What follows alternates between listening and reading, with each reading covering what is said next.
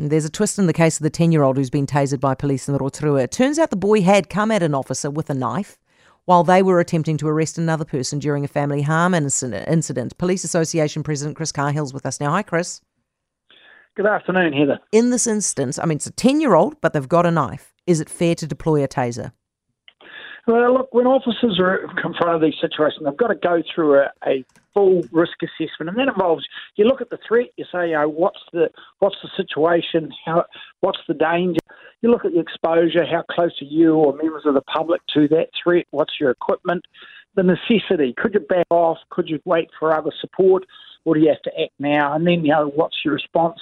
And you weigh all those things up. That includes the age of the offender, and then you make a decision. And that's pretty subjective um, to the officer who's there. But you've got someone with a knife and they're running around and they're clearly panicky, you're going to have to take some action. And, and that's what the officer clearly decided he had to do. No rules around tasering kids this young?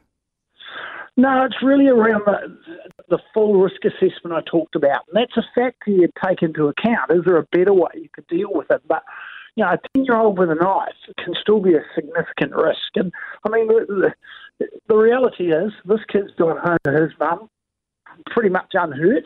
The officer's gone home to their family and no members of the public are hurt. So mm. in the end, the result's been a positive one. But you, you just never know when you've got someone with a knife and they're panicky. Trying to do, um, you know, all this touchy feely stuff puts people at risk that isn't really necessary. Chris, you know, we, have spoken a lot about in the last few months about kids this young doing things like ram raiding and whatnot, which feels like it's it's a lower degree of crime because it is not directly confronting somebody with a weapon. Are you guys seeing kids this young doing this kind of stuff as well more frequently? Yeah, look, the, the, the lowering of the age of offenders and the seriousness these youth offenders uh, are particularly is a real concern, and, and it is a pattern that's changed in the last few years.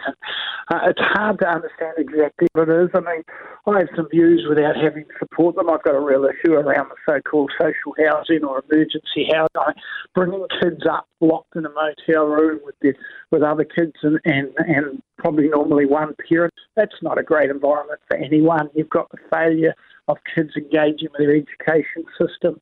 You know, they've got some really bad role models going on. It's, it's not creating an environment where these kids are going to prosper, and as a result, we're seeing some really ugly incidents.